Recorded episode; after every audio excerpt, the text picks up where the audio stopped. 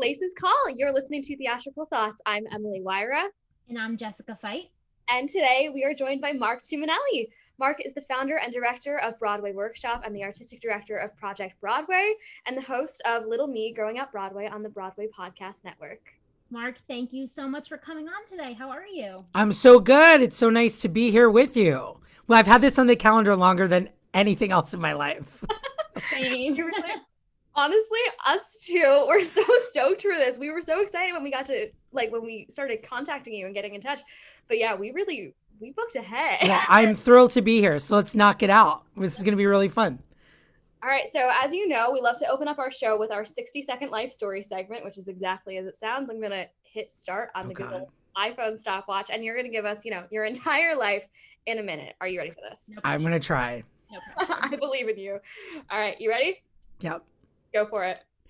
Great. Born on uh, in Bayside, Queens, July 1st, 1980, 100 years ago. And uh, my family is non theatrical. I found theater on my own through middle school. Um, and it totally changed my life. I became Broadway obsessed. I wanted to see every show. I bought every cassette, every record. I learned everything about Broadway. I started auditioning professionally when I was like 12. I booked a bunch of things. I did not go to college and I continued to work and work and work. I did Gypsy with Patti LuPone in Chicago. Didn't get cast for Broadway because we all got fired. Started Broadway Workshop. It became a really big thing. So I put all my eggs into the Broadway Workshop basket and it blew up. So Broadway Workshop's now one of the largest youth theaters in the country. And it's so exciting. I work with amazing Broadway performers. I'm a director. I direct a lot of people's cabaret acts. I direct regionally. I edit and uh, I adapt a lot of musicals for future licensing. Um, I'm the host of the Little Me podcast for the Broadway Podcast Network. And uh, I just worked on a really big movie for Disney. And I have five seconds left. And I'm really fun. Follow me on Instagram. That was amazing.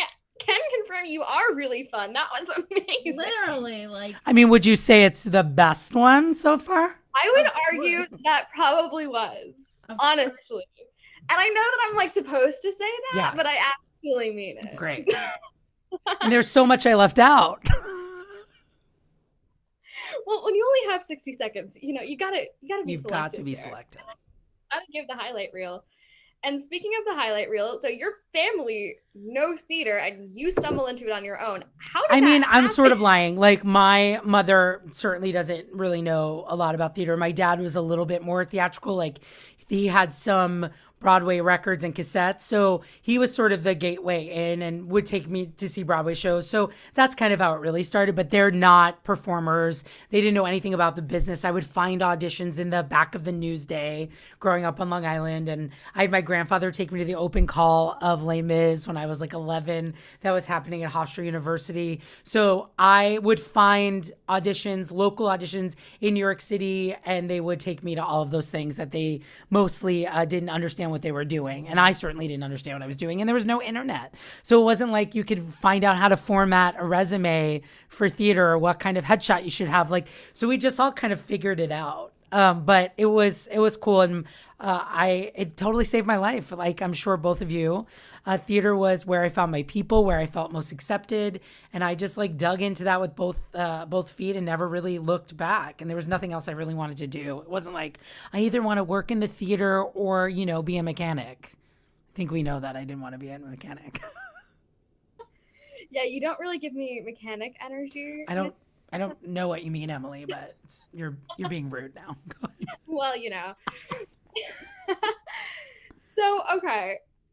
First of all, 100% agreed. Theater, best thing. Best thing ever. It thing also ever. makes like really smart, uh, culturally exciting adults that understand how to behave in the world, know how to be part of a team, know how to take care of each other, know that their voice isn't the most important, but sometimes few people people do think they're the most important person in the room. But there is a it's it teaches a lot of good life lessons. So even if you're not going to be a theatrical star, I, it just does not hurt you to be part of that kind of experience. 100% couldn't agree more. I credit theater to all of the empathy. I think that getting kids into the arts, especially young if we can, it's so important. It's so important. You're right. Ah, so getting kids into the arts, that's kind of your MO. I mean, Broadway Workshop has absolutely blown up the universe. Wow, Um, I like that. everybody knows about this. I want to know sort of how it came to be. You know, how yeah, you- I'll tell you the Reader's Digest is a very long. I mean, it's not like it's going to sound very cut and dry, but it wasn't. Um, I was an actor and I was working a lot. I was doing Eugene. I was playing Eugene in Brighton Beach Memoirs and Biloxi Blues and Broadway Bound at every theater. I had mentioned that I did that Gypsy with Patti LuPone in Chicago. We thought our show would come into New York. It did not, and so Patti came, but the rest of us got the axe. And so I think I just was teaching a lot and loving teaching. And so I put together a company. I bought a, uh, through LegalZoom, I paid the fee to get an LLC and I started Broadway Workshop. And I got a website and hired a friend to take really beautiful pictures of students I had been working with and me.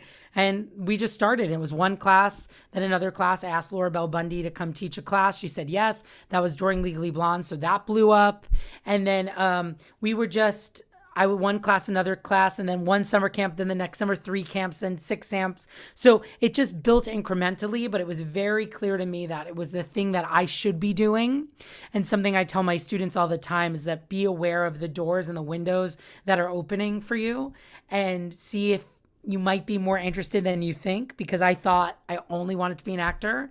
And the second I started to be a little bit more in control of my life and teaching and creating classes and helping these kids be prepared for their Broadway auditions and then seeing my kids booking shows and then seeing the control that I had over my life, I loved it so much more than I loved putting my headshot and resume together to wait outside, you know, on the street of equity so that I could sing 16 bars for the Fiddler on the Roof tour that I wasn't going to book anyway. So that is the, uh, that is the the story of its inception but it all i didn't have big big dreams i never could have imagined that this would be where it ended or where it's going it's not over yet I don't think. Yeah. Like Emily said, it's everywhere. Like everyone's done Broadway workshops. I've done Cool. Broadway workshops, so they're huge. It's huge. yes So, what about running Broadway workshop would you consider the most rewarding?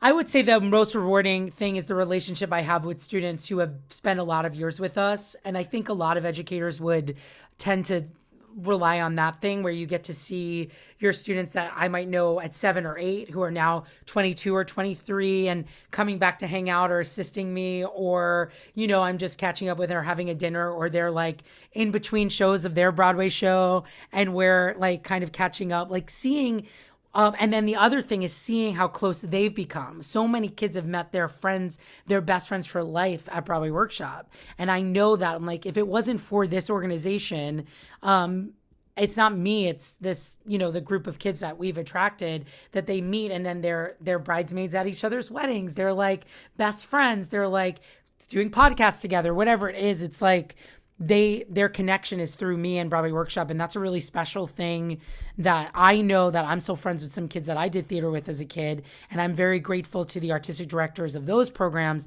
that kind of put us all together. So it's really gratifying not only to see the success of my students, but to see uh, what the experience of Broadway Workshop has meant to them for the rest of their life. Yeah, absolutely. As we keep kind of circling back to the way that it can bring people together is just it's beautiful and that's fantastic to hear that that's as inspiring to you as it is to those of us on the other side of it. So Thank you. So I wanted to talk a little bit about your teaching and directing style. I mean, obviously, as we keep saying, this is certainly a unique experience over at Broadway Workshop. So what do you think sets your style apart from others? I think, God, this is going to sound so obnoxious, but I think I'm a very good director. And so um, I see things very clearly and I know how to explain them in a way that feels very user friendly. The actors in the room understand what's going on. The productions are very high level because I care so deeply about making sure I'm creating the highest level theater for my students. And for me, I want to sit in the audience and I want anyone who sees a Broadway workshop show to not say it was so great they're so cute that was great that's not going to work for me i want you to see a show and be like that was a great show it just happens to have high schoolers in it it's not that it's good enough because there's high schoolers in it. And so I pull out all the stops and I work really hard to create actor connection so they understand what the motivation is of the scene or the story or what is what works and what doesn't work, what's funny and what's not funny. And I think I have a very clear way of explaining that and I have a really good vision of what I want the final product to look like. And I understand that from beginning to middle to end. And the collaborative process of I do actually want to hear what a student thinks of this scene. I want to have like a real conversation conversation like a director would on Broadway with their actors and say, well, what do you think is going on here? And what do you think this scene means with this then? And we're having real conversations and creating real characters. And it's not me being like, stand here, look over here, look, smile, laugh. And this is how you deliver the joke. Like we have to figure all of that out together. So the process that I would have with a Broadway professional directing a show and the process I have with a 16 year old with an absurd amount of talent is exactly the same. And I think that is what the magic is at Broadway Workshop. Yeah, that's amazing. I think that's very unique in an incredible way. Thank you. Um, do you have a favorite Broadway Workshop memory that you want to share with us? Yeah, let me think. Let me think. Um, I mean, of course, like my brain goes to the negative things because those are the things that are stressful. Like, oh, this was the most stressful tech, or when this person canceled, or when this contract, like, when this theater canceled us. Like, my initial is all the drama that then I turned around.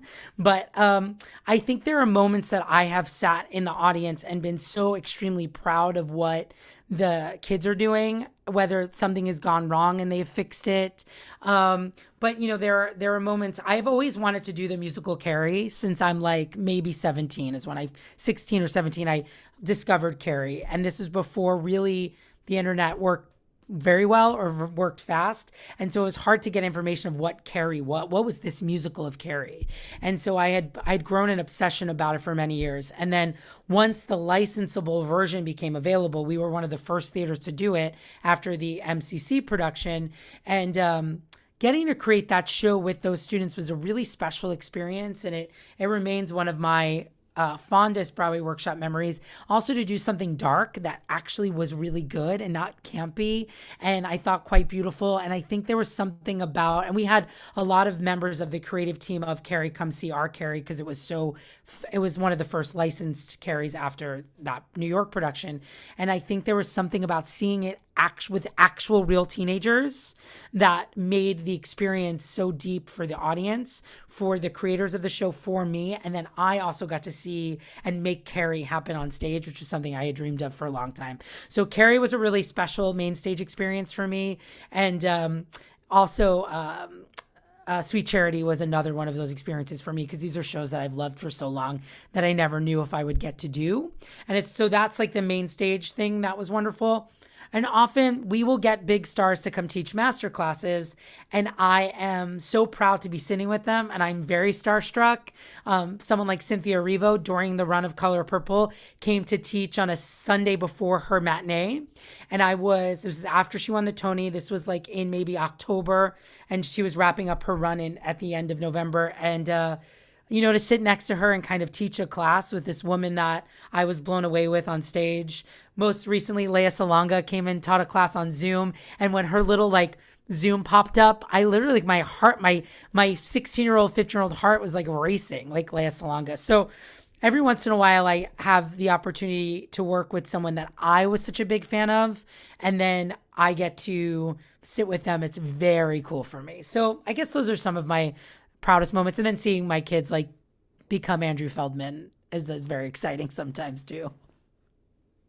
You know, just knowing a kid when he was like that young and then he's like eight and then to see him have the last bow in a Broadway musical and play Evan Hansen, like that is so like you can't seeing Presley Ryan. The, I saw her the first night she went on in Beetlejuice, and uh, that was so exciting. And she actually came today to talk to our students in our summer intensive, and uh, seeing Michaela Diamond play Cher on Broadway. You know, all of these little seeing you know Rachel Reshef go to from Broadway show to Broadway show to Broadway show. These are all kids that like grew up with me, and and getting to see them live out their dreams on Broadway is is Eh, it's like a I'm not having children, and so that's my parental experience. Just my heart so happy. Oh my god. so now, speaking of sort of Carrie realm, you're no stranger to new titles to licensing, especially. I mean, you've obviously adapted many titles to be more school and junior yeah. friendly. So I want to know about sort of your process for that adapting uh, the word adapting process and how you go about that. Yeah, it's really one of my favorite things I get to do because I have a lot of creativity, a lot of creative license to do whatever I want, at least in the first pass. And because I'm not working with the writers of the show, I'm kind of working in a little bubble, and I take the show and um, something like The Addams Family, which has been licensed a million times since I've worked on it.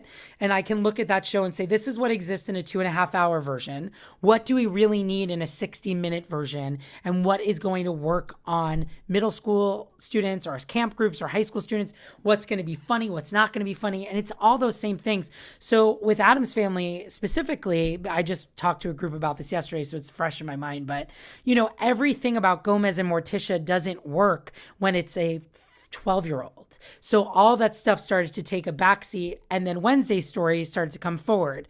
And so we made edits that made that work. Um, shows like We Will Rock You or Spamalot or Curtains, um, these are shows that like I can just step away and say, what do I like most about the show? How can I keep going to the things that I keep wanting to listen to, the jokes that I think are funny?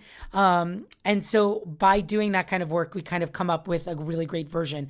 We test it out with our Broadway Workshop kids, somewhat older. So I look at it that way. And then I make a lot of edits between that version and then the next time. And then we probably do it one more time. And then we are incorporating some notes and things from the actual writer or the licensing company. And then we incorporate those in, and then we have this final version.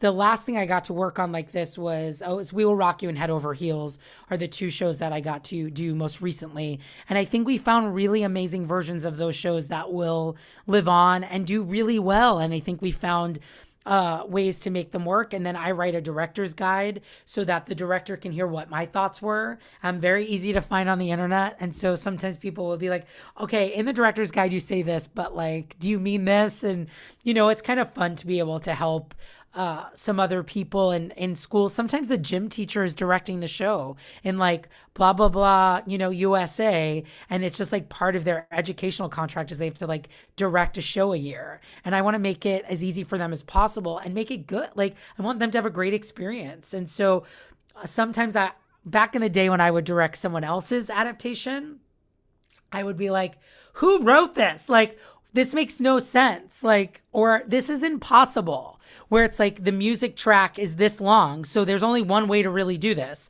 But they're like, you can make this as difficult or as easy as you want. I'm like, that's not helping. Where I'm like, on the first count of eight, do this. On the second count of eight, do this. Third count of eight, do this. And then the costume change will happen. So, like, I will, I know all that stuff because I'm also getting to direct it.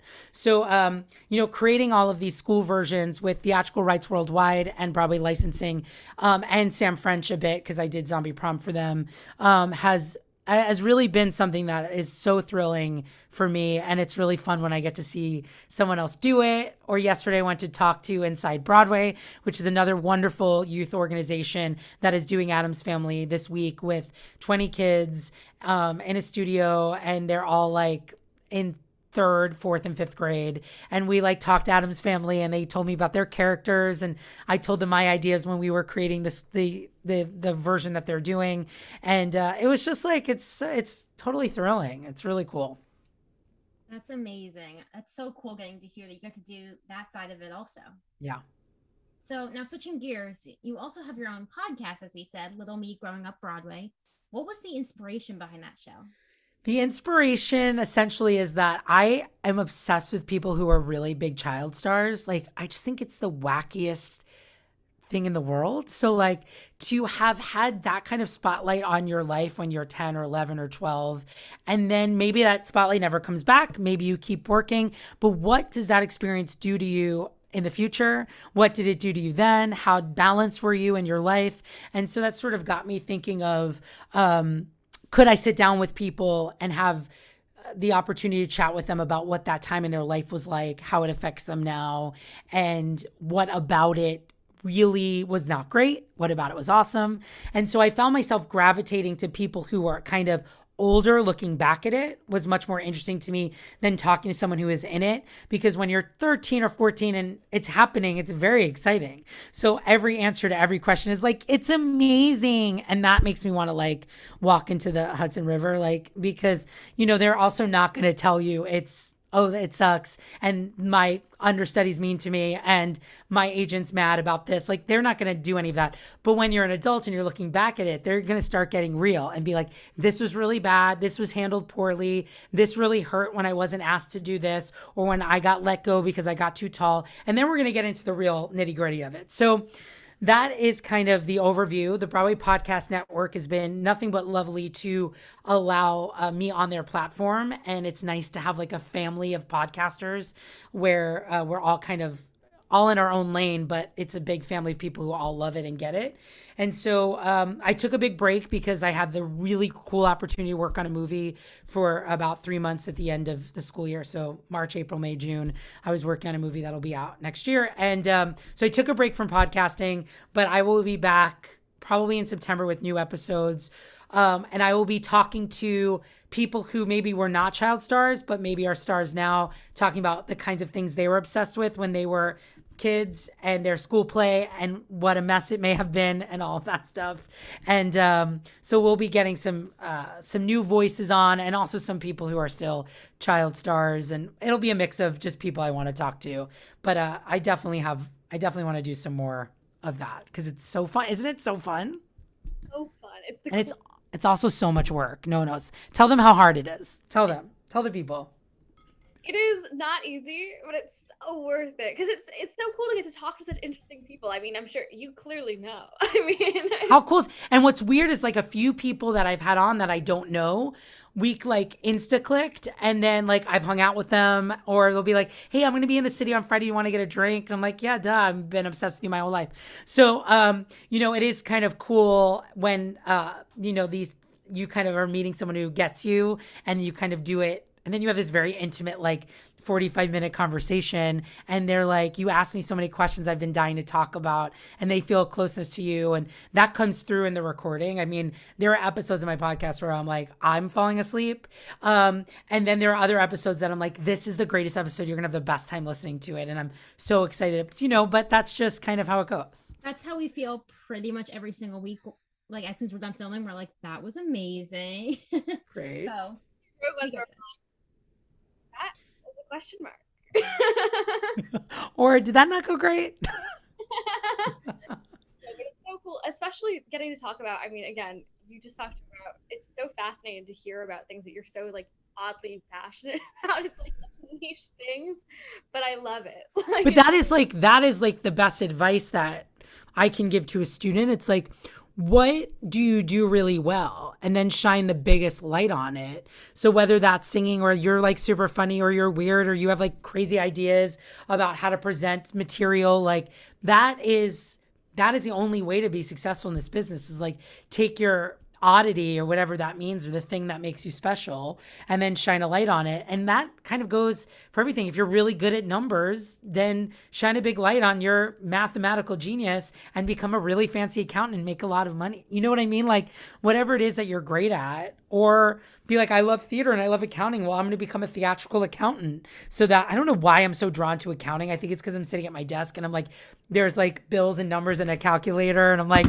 should i be doing work um, that's where we're at. it's, not, it's not going well. Sorry, guys. I imagine being good at math. I wish. Imagine. Not me. Couldn't be me. Yeah, I still have to use a calculator to calculate tips at. But it's also like fine. Like they should have. T- First of all, do you remember? Well, you wouldn't remember this. You guys are eleven. But when um, you're not, you're very old. You're very old. So I'm sorry. I'm sorry. Um, but when I was a kid, I would say to the teacher, I will, I have a calculator. Why don't I need it? She goes, You're not going to always have a calculator on you. Turns out I always have a calculator on me. Turn, turns out, dum dum, that I was just fine. There we go. Yeah.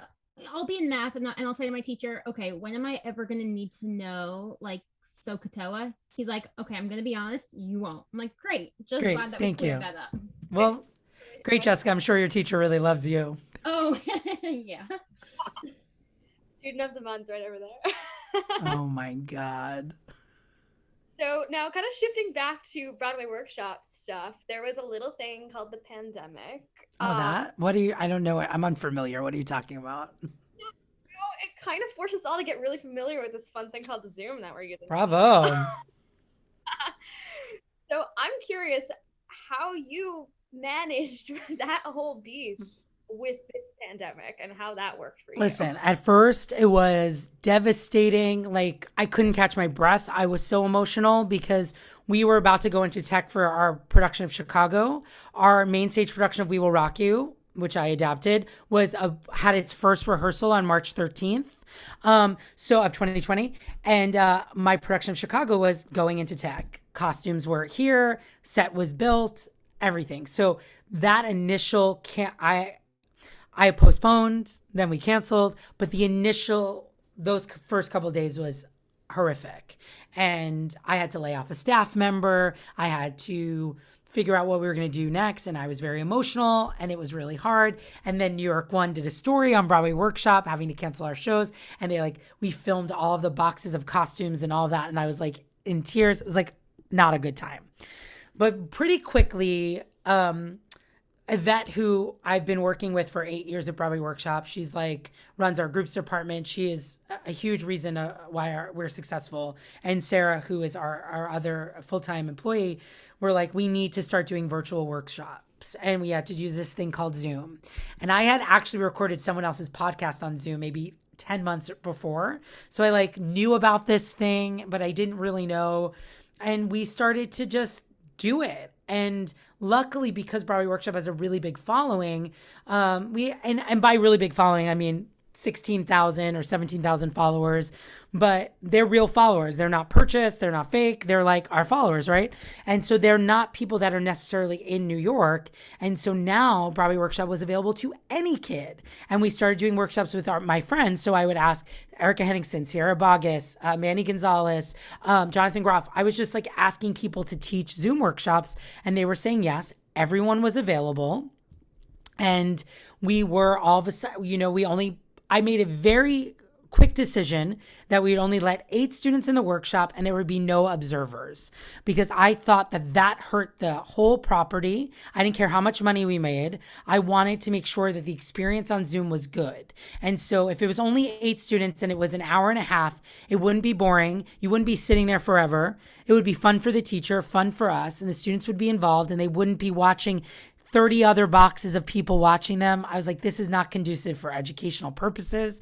And so that's what we did. And we stuck to that business model. And we were doing five, some weeks, 10 workshops. Um, and it was really kind of, it worked out okay. We moved our summer camps online last year and that went okay. And then we you know we started doing a we did a virtual production of the musical emma that i rewrote rewrote good english mark that i rewrote for broadway licensing which is a really cute show. And um, we did that virtually with green screens and all that. We did a reading of a play um, that was really great that sandy rustin wrote um, which was about the first days of the pandemic. So we we kind of we pivoted and then we pivoted again, and then we pivoted again, and now we're pivoting for the 50th time because we're trying to do live programs and virtual programs at the same time this summer. And it's really hard. It's just, guess what? Like you want to be in business, it's gonna there's it's gonna be like this. And uh, the another part and I'm like talking too much, but I'll tell you this real quick. So, luckily, I also do corporate events and I work with some really, really big fancy organizations that um, wanted to do Broadway experiences. And so we were doing Friday night, Thursday night Zoom cocktail parties for big organizations where I would bring in three people from Hamilton and they would sing songs and they would talk about their experiences doing the show. And those gigs pay a lot of money. And so we were doing a lot of those, and I did about 60 of those in the last 12 months. And so those are great things. And so between that and Broadway Workshop being virtual, uh, we got used to it. And I coach a lot, and I was seeing kids. You know, I would have, we would start a workshop and we'd have one kid from Dubai, one kid from Singapore, one kid in the middle of the night. I'm like, oh my God, this is so crazy. Lea Salonga teaching in the middle of the night in the Philippines, but it was 10 a.m. for us. So, like, it was kind of so cool. And we'll never have a, hopefully, knocking on everything, we'll never have a time like that again. But um, it was great and we got used to it. And now we have to figure out how we come back or how we do this hybrid thing, you know? So that's that was a four on one on that. It was very some days very challenging. Uh, ultimately, when I look back on it, very cool that my staff forced me to do this because what I wanted to do was like go in the go in a room and hide. But we figured it out. I'm also, you know, not not like so savvy here. Hence no tick no TikTok for Mark yet. No TikTok. No TikTok. no, I give you such mad props. I mean, virtual stuff, it is a beast and a half, but I give you so such credit. Like And virtual theater is really hard. Like that's like an oxymoron. Like virtual theater doesn't make any sense. Like you I'm not drawn to the medium to watch um a musical for two and a half hours. Like that's not gonna work for me. So we, you know, you have to figure out what works for you and what you'd be excited about, and um, and also like what your students are excited about. So you know, I constantly will ask, what do you want? What is accessible? What would be fun for you to do? And then you know, who do you want to work with? And we kind of go from there. And if that means it's virtual because that teacher is not available, or we're gonna do a play reading of something and it'll be significantly cheaper if we do it on Zoom, then that's how it's going to be for a minute. And uh, I don't think this is going away. Um, it's just too easy. We had a huge, beautiful podcast office that is gone because why would they be spending that kind of money when we can just do this? And also, honestly, if you wanted me to come to New Jersey today to do this podcast, I would probably have had to say no to you. But here we are. So, in lots of ways, it's really cool. Do you guys live in New Jersey? Was that wrong? Actually do. That was impressive. For that. Yeah, no, it, it does definitely open up a lot of doors. And I think that the accessibility of theater is definitely going to increase. So there is that positive. But, you know, getting towards live is exciting. And look what's happening in like 54 Below. I just directed Andrew Feldman's show there. And by the way, oh, did you watch it? so good. It's so good. He's a genius. We had the best time working together on it. I love collaborating with all the artists I've I've gotten to direct their solo shows, but he's so special because I know him so well. And he kind of listens to a lot of what I have to say, which always blows my mind because he's 10 times smarter and more talented than me, but we'll just go with it. But um that during that because that show was so dynamic and everyone at 54 below could feel that it was special, they were like we want to start this live stream thing and very quickly within between week 1 and week two of his show, they had set up a way to live stream. And now 54 Below is going to live stream a lot of their sort of higher, not that sounds obnoxious, but the, the people that really sell, the people that have a real calling for a live stream around the world. Um, every artist that works there is exceptional, but you know, uh, you know some people have a really big reach and some people have a smaller reach but they're gonna they're gonna be able to do that that never would have happened if it wasn't for covid and um, people getting used to logging on to watch a concert. Um, and for the right person, I would want to do that too. You know, 100%. Yeah, the Andrew Feldman show worked out really well for me because I like couldn't get into the city the day of the show. And I was like, oh, great, I'll pay the 10 bucks. Buy a ticket for 10, 15 bucks and like get to see the show. And it was filmed beautifully. It looked great, right? And no one knew what they were doing. They were like winging that because it never had happened before you know, and it was, a... it was very cool. That that half hour leading up to that was a little scary though. Like, is this gonna work? You know, as we sort of start heading back towards, you know, live and you know having Andrew show live and first show per se, what are you most looking forward to as we start to see the world open up and how you're going to transition into that? I mean, I've been era? thinking a lot about um, doing what our main stage would be in 2022 can we have people in the theater again? Is it what does that look like? And so I'm excited. I have thoughts. I don't know what that means. I I uh, there we're in the infancy stage of figuring that out and probably next week after camps are done i'm going to start making a, a real schedule for the year um, i am focusing on some directing things that are outside of broadway workshop for me personally and um, so i'm going to be pursuing some of those things while my staff continues to run broadway workshop it's not going anywhere um, but I have I have some things that I want to do that I'm going to make happen and or that hopefully someone's going to hire me to do. And so I I'm just excited to to I'm excited to go back to seeing Broadway shows. I used to see two or three shows a week, so it's so weird to not see a Broadway show all the time. And uh, I'm excited to do that. I'm excited to um, keep directing. I work with Erika Henningsen. I'm her director. We have a new show that we're working on together. Farah Alvin. I also am her director. And if you don't know, don't sleep on Farah Alvin. Google her like crazy. She's got the greatest voice in the business. So we're working on more shows together and recording her album. And so I'll be a co-producer on that, which is really thrilling. So I'm doing lots of things that are exciting to me, and I will be. Uh, continuing to challenge myself with those things and and continuing to figure out workshops and classes and ongoing classes and I want to dig in a little bit on the play side. We never do that at Broadway Workshop and I think it would be very cool to be able to do a couple of plays that are not just musicals because um, it's important for people to be excellent actors and not just singer and dancers and um, so there's lots of things on the horizon. Nothing too specific yet, sadly. So exciting. So I guess kind of just wrapping up, if you had to give yourself one piece of advice to your past self, what would that be? I would say um God, it's tricky. You can't edit this, right? Um, so um, my um, I guess my advice is that my advice to other people is always, you know, ride the horse in the direction it's going. Like when you feel like doors are opening, go there. But I think for myself, what I would say is that I wish that I had pursued directing in a more serious way sooner. Um, meaning that I wish that I had become someone's associate when I was like 23. Um, and so I could have kind of rung up the ladder with that director um, because I don't know where my life would be. But in another way, it's like, also no because I probably wouldn't have started Broadway Workshop. I'm extremely proud of what we've created and what it continues to create and the students that have been affected by our program.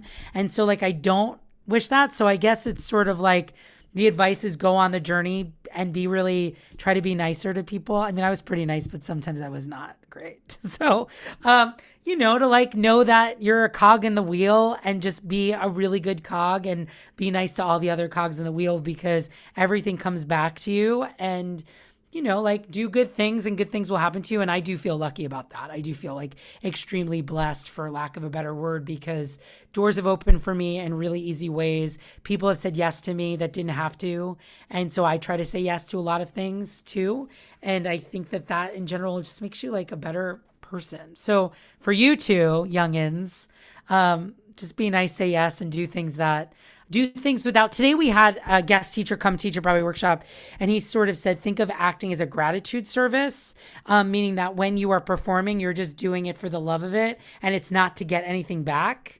And then from the, and the same way you would volunteer at a shelter, or you would help a homeless person, or you would help a young person who needs you know, scholarshiping and for all the things that you would do and not expect anything back.